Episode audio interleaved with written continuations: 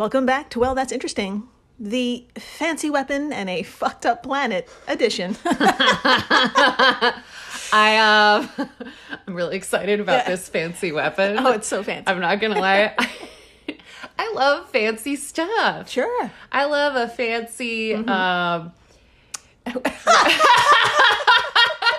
restaurant. I love Okay. a fancy. I love a fancy cocktail. Oh, yeah. I love a fancy Weapon. weapon. love it. Uh, amazing. Then you came to the right place because Amazing. today is in betweeny 088 King Tut's meteorite dagger. That's really mean, fancy. It's the fanciest you're going to get. Doesn't get much fancier than that. And yet another truly hellish exoplanet. Hmm. Okay. Mm-hmm. So I feel like I should know what an exoplanet is by now. We did do a whole episode once upon a time. Okay. Many margaritas ago, we did um we did an episode about it. Do you want to remind me now what an exoplanet is or later? Um, how about later? Okay. Yeah. I'm Jill Chacha, and I am with the woman who's just so excited about exoplanets. Marissa Riley. That's me. I am thrilled exoplanets, whatever they are.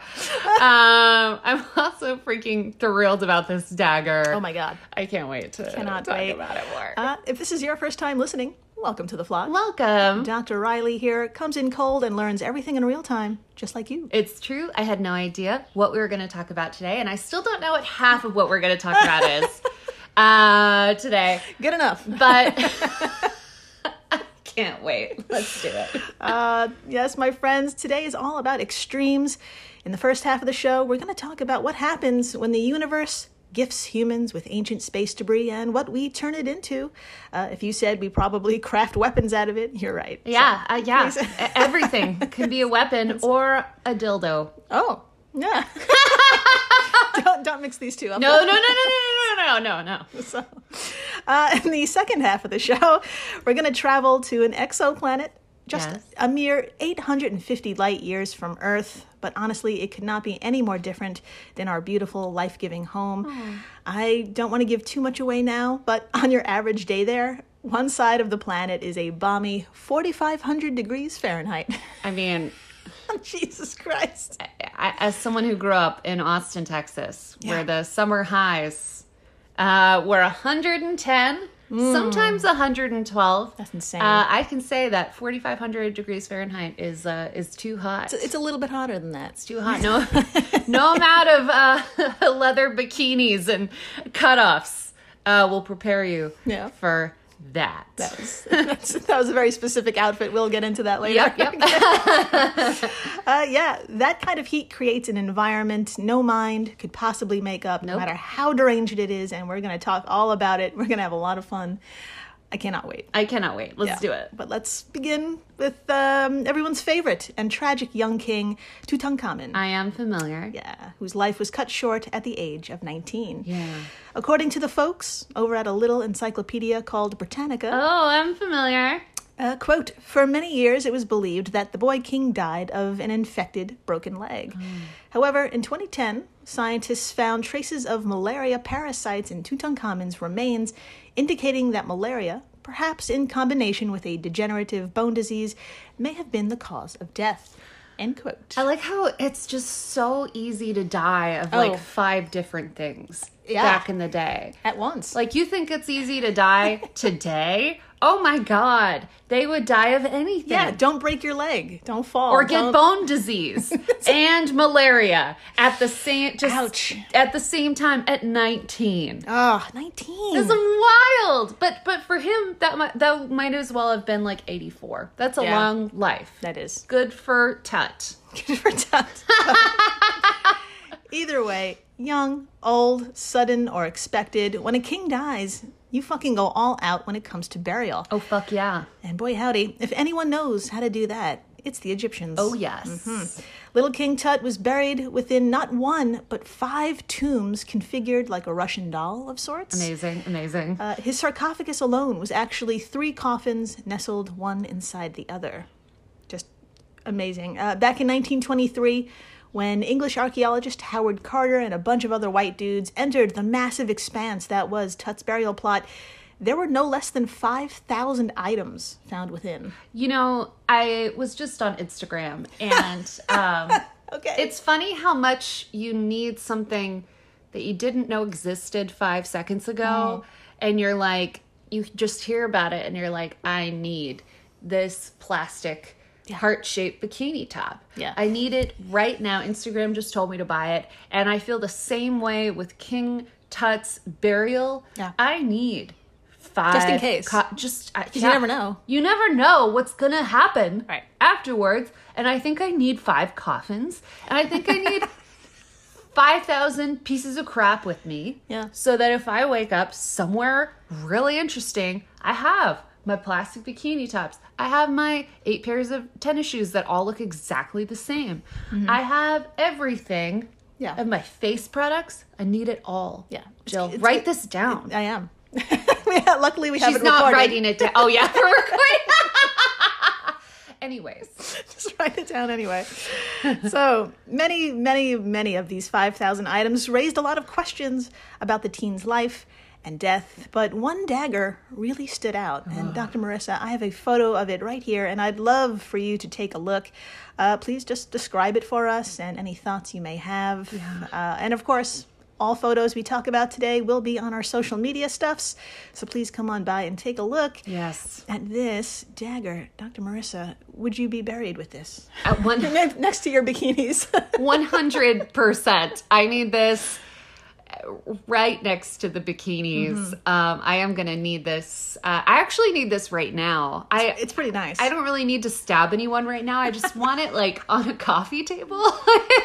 it is um it's so cool. It's gold it's got a gold handle. The gold handle has stripes on it, kind of this resiny black, uh, and the gold uh like uh, uh, horizontal stripes. It's got this cool, like, uh, sort of almost diamond shaped etchings in it. Yeah. The very tip of the handle looks like it's a clear glass. looks like glass. Yeah. It looks like gla- it's uh, this awesome knob. I, you know, if I was making a dagger, I would not think to do that, but it really works. And then the the actual blade is like you know silver blade, classic. Yeah. And then um, it actually has sort of a little bit of wear and tear. Um, these sort of like tarnished spots, which makes it look even cooler. Mm-hmm. Yeah. It looks like a vin- it, like if I went to like a vintage store and saw it, I'd be like, I don't know what I'm gonna do with this, but I need it because it's so cute. this dagger, you know, it's been used. It's been stabbed. Stabby. Yeah. Like, it's it's been used to stab things. Yeah. I hate it. I hate it when people buy like really nice shoes or like a really nice dagger and then they don't use Yeah, it. Yeah, use your daggers, Use people. your designer daggers. don't be afraid. That's what they're for. That's right. Yeah. Um. Other than so it has a beautiful gold handle, but other other than that, it looks like any dagger you'd see in a sword collection belonging to someone named Kevin. Yeah, Um, Kevin but on this. this is definitely a Kevin. Uh, it's in there. right next to his like Lord of the Rings Yes. or his Game of Thrones sword. Yeah. I'm one to talk because I used to own um the, the Kill Bill sword. Yeah, that's right. a replica, but then I left it at someone's house. I need to call them because I really want it back. If you have Dr. Marissa's Javier, if you're listening to this podcast, I really want my sword back. Oh. Oh, God. Let's get to specifics. All right. According to our source study, published in the February 2022 issue of Meteoritics and Planetary Sciences, quote, it consists of a double edged metallic iron blade and a hilt primarily made of gold. That's the coolest thing I've ever heard. The length of the dagger is 14 inches or 35.2 centimeters, and the iron blade is 8 inches in length or 21.8 centimeters. End quote. So I don't know much about daggers. but That sounds like a good size. It's a good size, a good 8, eight inches.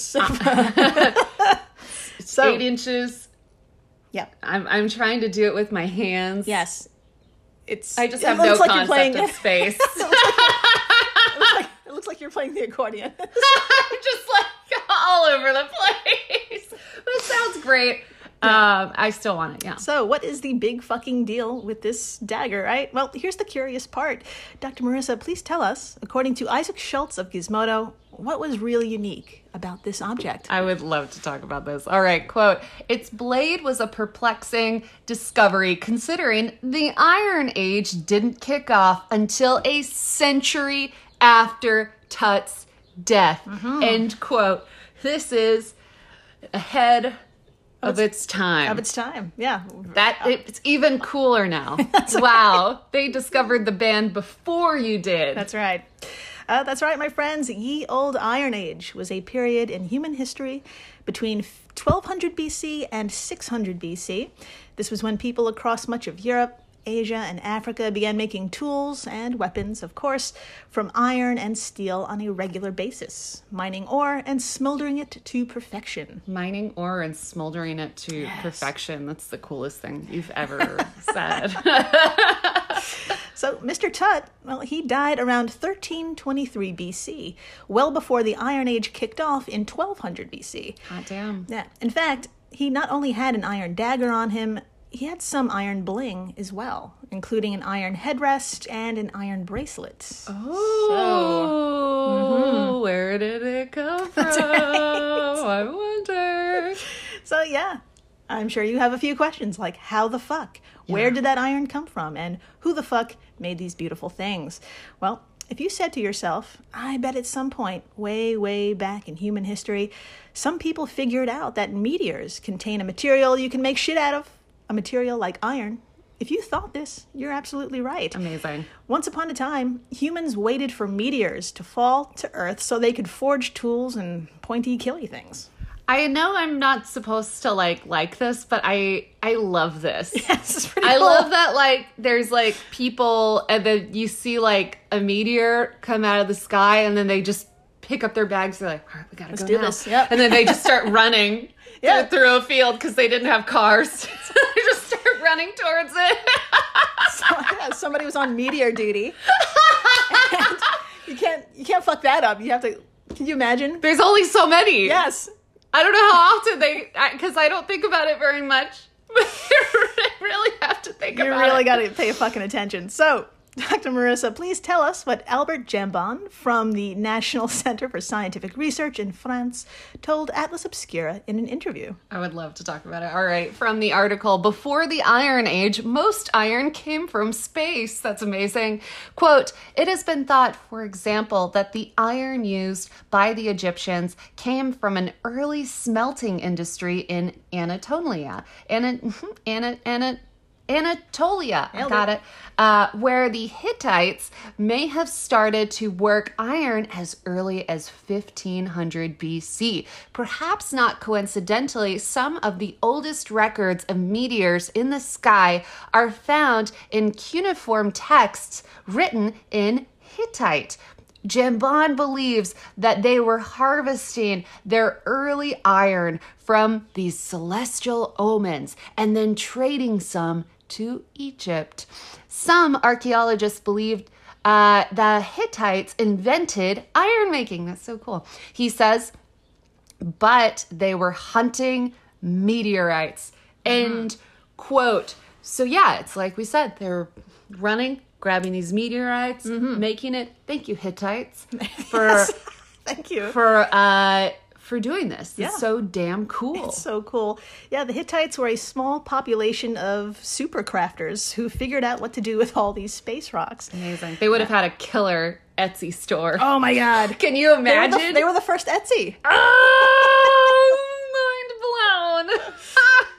Yeah, uh, it's fucking amazing. And if you're wondering where in the world Anatolia was, it's the countries we now call Turkey, Syria, Lebanon, and Cyprus. I'm So- really glad you said that because That I was part. like, does everyone know where No. Anatolia is? And I, I- just really missed that day. I had to look it up. So. okay, wonderful. So, just to put this region's incredible innovation into context, Europeans and the West, quote, really didn't take notice of meteorites until the 16th century or so. It's End quote. Yes.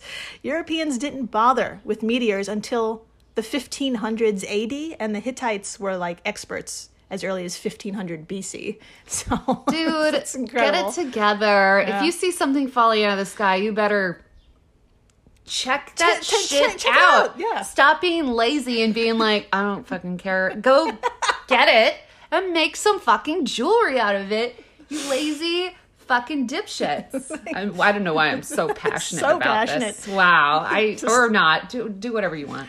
Uh, and that quote was from Atlas Mystera. So do whatever you want. So, my friends, let's fast forward to 2016. Okay. When a chemical analysis of the dagger was performed, and yes, it was confirmed the blade was made from a meteor. That's so cool. Damn. Yeah.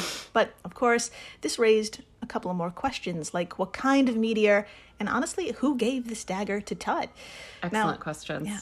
Researchers had their money on something called an octahedrite meteor.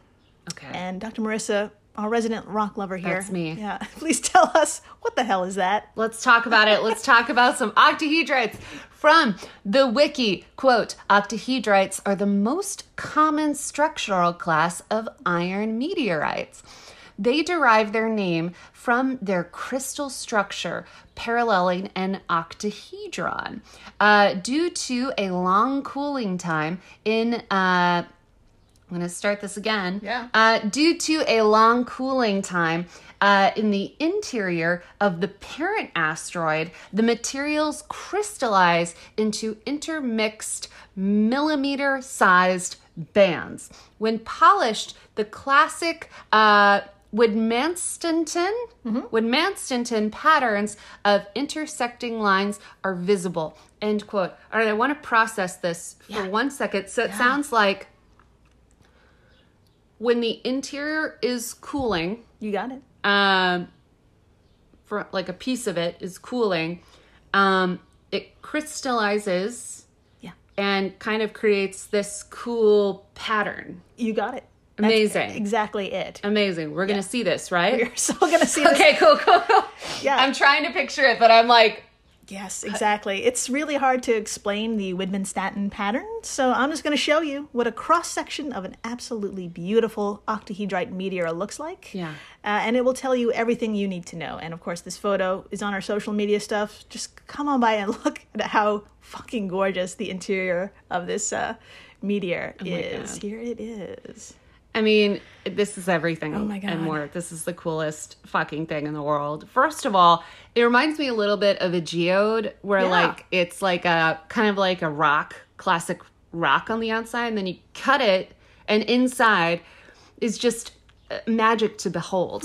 like it's just like who knew? Yes. Who fucking knew? Yeah. Except in this case, it's like imagine like um iron. Let's imagine that because that's what it is.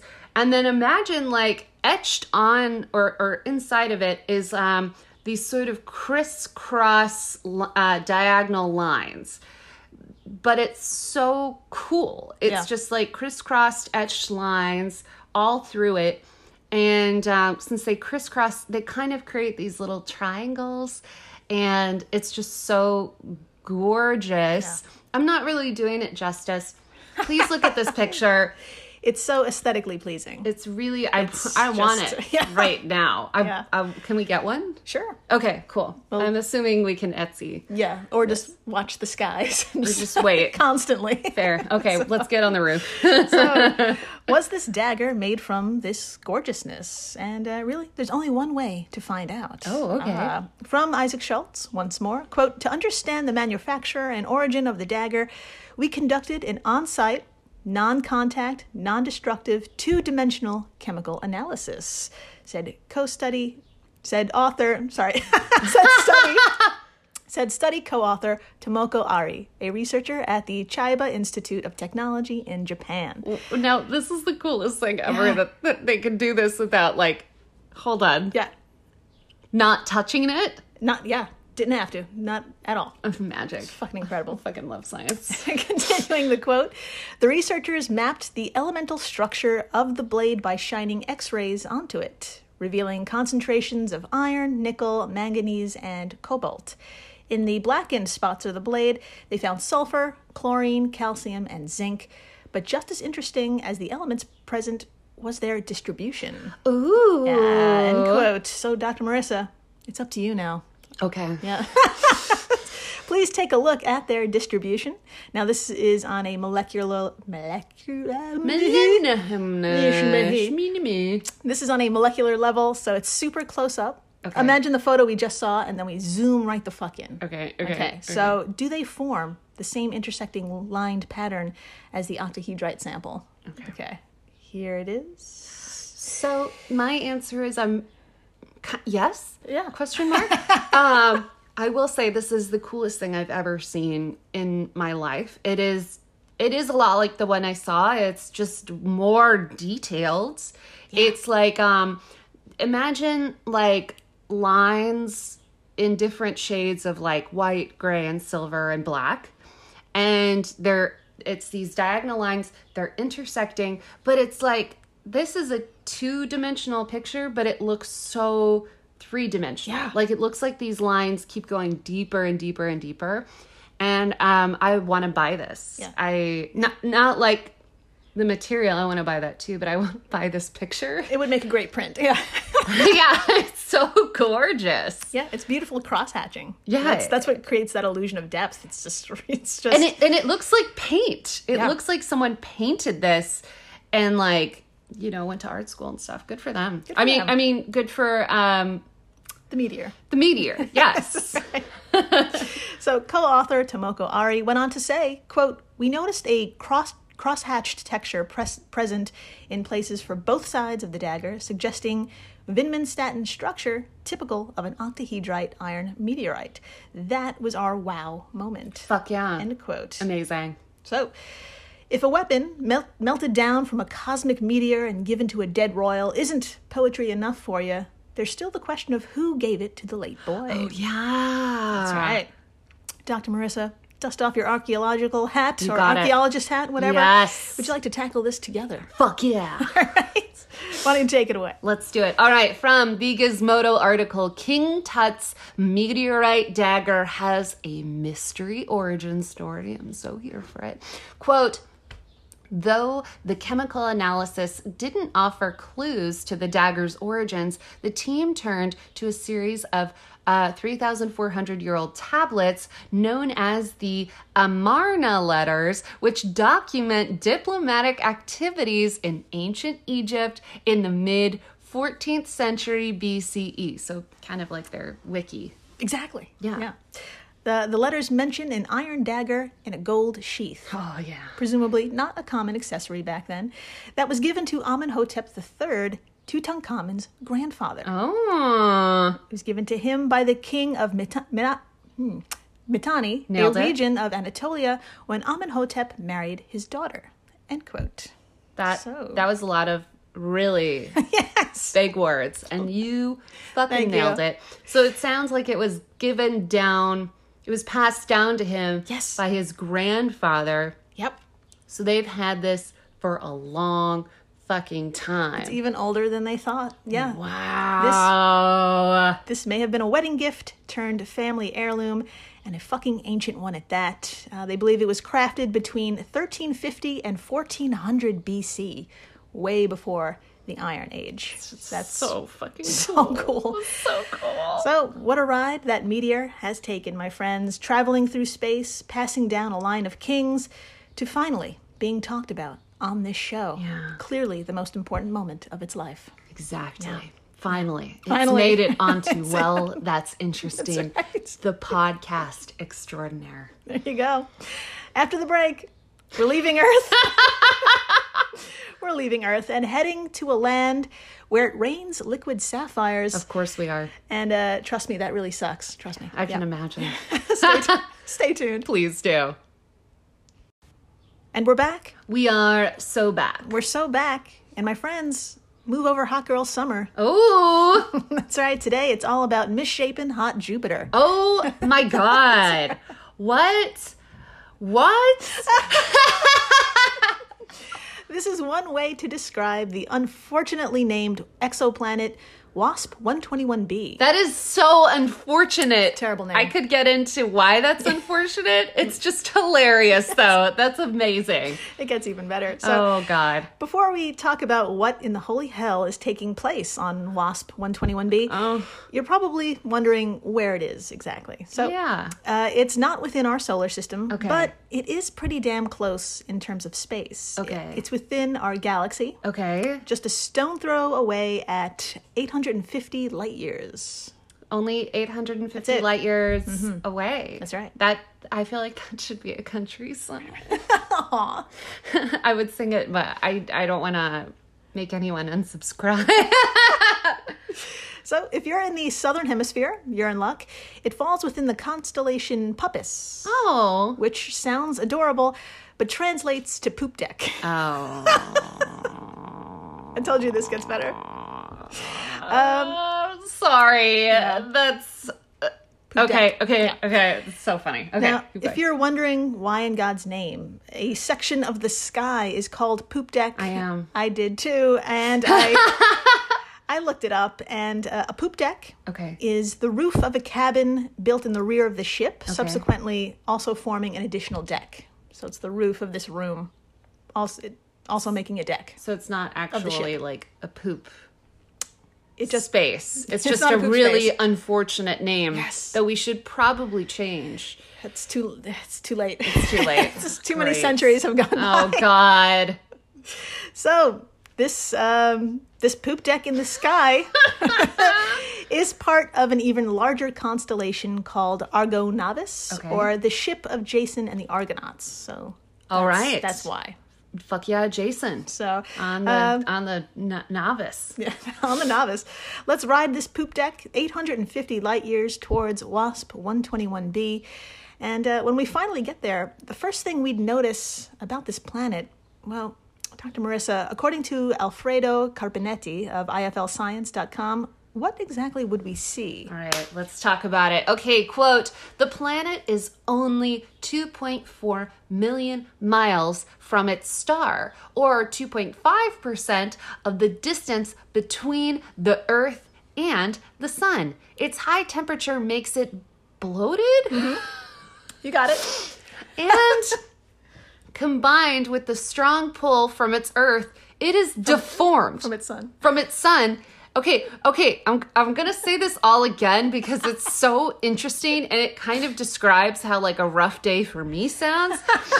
but uh, quote, its high temperature makes it bloated, and combined with the strong pull from its sun, it is deformed. Uh, instead of being uh, sort of spherical, the planet looks more like an American football.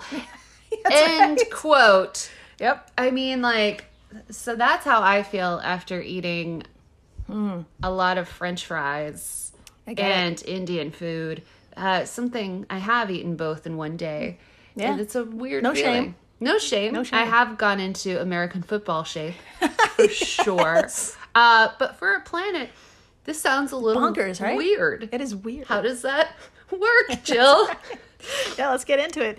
Now, if 2.4 million miles sounds way too close to be next to a star, mm-hmm. yeah, you're right.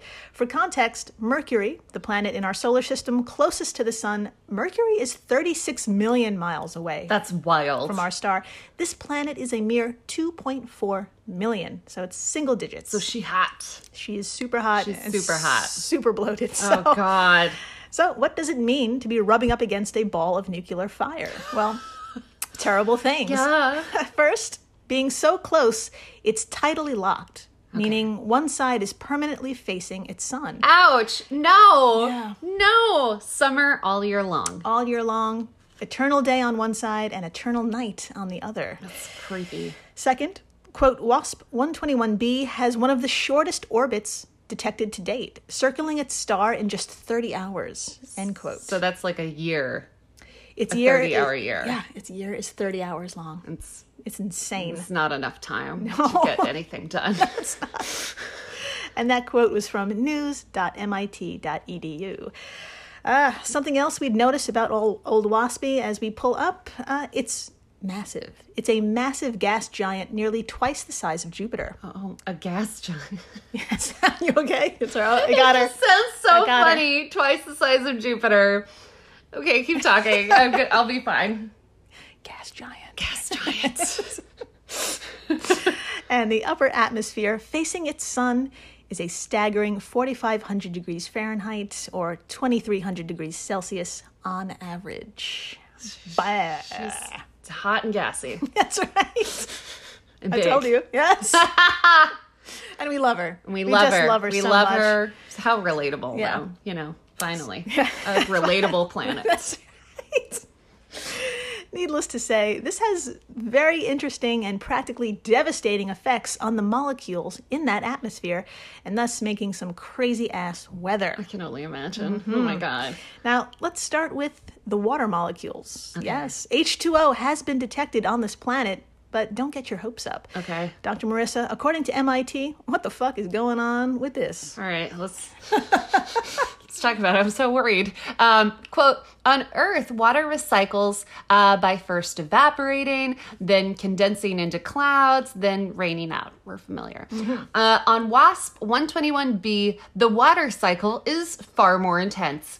Uh, on the day side, the atoms that make up water are ripped apart at temperatures over uh, 4,900 Fair- degrees Fahrenheit these atoms are blown around to the night side where uh, the colder temperatures allow hydrogen and oxygen atoms to recombine into water molecules, which then blow back to the day side where the cycle starts again. Researchers calculate that the planet's water cycle is sustained by winds that whip the atoms around the planet at speeds of up to 11,000 miles per hour or 5 kilometers per second. End quote. Mm-hmm. This planet is a hot mess. What a mess. I cannot even begin to fathom. What a day. 11,000 mile per hour winds. it sounds insane. What are you even doing, girl? Are you okay? Calm down. Calm down. Extra. uh, Do people still call people extra? She's extra. She's extra.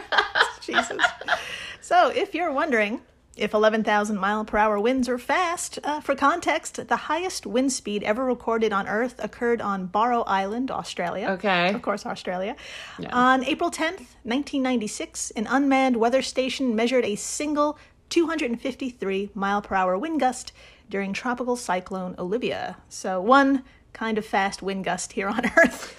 I'm really glad that weather station was unmanned. Oh, yeah. Can you imagine if That the guy was just like holding his cup of coffee, looking outside at like houses, just like like Wizard of Oz style, just spinning around? He's just like ah. texting home like I'm gonna be late. Jesus. It's, uh, God, what's which, which job would you rather have? That job or the meteor job? Don't put me in this position. Don't put me in this position. Too much, too much pressure. Too much pressure. Uh, so, my friends, the day side is so damn hot. The Astronomical Journal reports, quote, the planet is being stripped of hydrogen and helium, the lightest elements. Okay. As these gases are siphoned by the star, other elements escape too, including iron and magnesium in gas form. What? Yeah. Quote, heavy metals have been seen in other hot Jupiters before, but only in the lower atmosphere. Lead researcher David Sing of Johns Hopkins University said in a statement. So you don't know if they're escaping or not. With WASP 121b, we see magnesium and iron gas so far away from the planet they're no longer gravitationally bound. Oh. End quote. So this is metals, Metals. into gas form, Yeah. flying out, leaving the uh, gravitational pull, and just Floating away. going away. Iron, iron in gas form, I can't even. I have no idea how to even imagine Just- that. well done. Little farts, little iron farts. Yeah, just leaving the She's- planet. That's a tough day. Oh, girl. I like All how we right. both just had to like take a breath. So, since we're on the topic of iron, if iron being stripped, if iron is being stripped on the day side, you're probably wondering what's happening to it on the night side. Oh my god, I wasn't, but I am now. Oh, sorry. Dr. Marissa, our resident meteorologist. That's me. Please tell us what's happening to these molecules and what weather is being produced. Let's let's get into it. All All right. right. From the MIT article, uh, a hot Jupiter's dark side is revealed in detail for the first time. Quote. It also appears that water isn't alone in circulating around the planet. The astronomers found that the night side is cold enough to host exotic clouds of iron and corundum, a mineral that makes up rubies and sapphires. So just uh, pausing the quote, just Yeah. quickly recapping, they have clouds of iron Yeah. And uh, a mineral that makes up rubies and sapphires. So it's very sparkly clouds. Trippy, man. Yeah. I really want to see that. Okay, I'm going to continue the quote now uh, while I leave you all with that. Um, continuing the quote uh, These clouds, like water vapor, may whip around to the day side, where high temperatures vaporize the metals into gas form once more. On the way, due to a difference in temperature, exotic rain uh, may be produced, uh, such as liquid gems from the corundum clouds. End quote. I mean, I feel like we all just went on an acid trip Holy shit. together. Yes, we did. I can't even begin to to imagine. Is there any way that we could put a camera on this Oh. planet? Just just put it in like a really shielded ball and just have it just Or just take acid. A little LSD trip. no No? Okay. I really want to. I just want to see it. That's so cool. I know it's a, so physically impossible to see, My but God. well, we can think about You it. can think about it. So, if y'all are wondering what temperatures are on the night side that could sus- sustain iron clouds and sapphire clouds, that would be a cool 2,800 degrees Fahrenheit. Chilly. Wow. Uh, last, Super chill. super chill. Last but certainly not least, this entire weather pattern, thanks to the planet's winds and mere 30 hour orbit, this entire weather pattern circles WASP 121b in a mere 20 hours. I can't. Wow. That's too fast. It's too fast. Too fast. I'm not ready. I don't think we should go. No, Should we're, leave we're this good. off the list. Totally fine. So, a gentle reminder that this football is also nearly twice the size of Jupiter as well. So that's I can't. I just can't. No, none of us can. This No. is too much. So um, hug the Earth sometime today. We just grab Jill gonna- yeah. instead. I'm just so happy we're here. so happy. Uh, let's take care. Let's recycle. I'm. I, that's what I'm doing right after this. Yeah. Uh, the end. The end. That's right.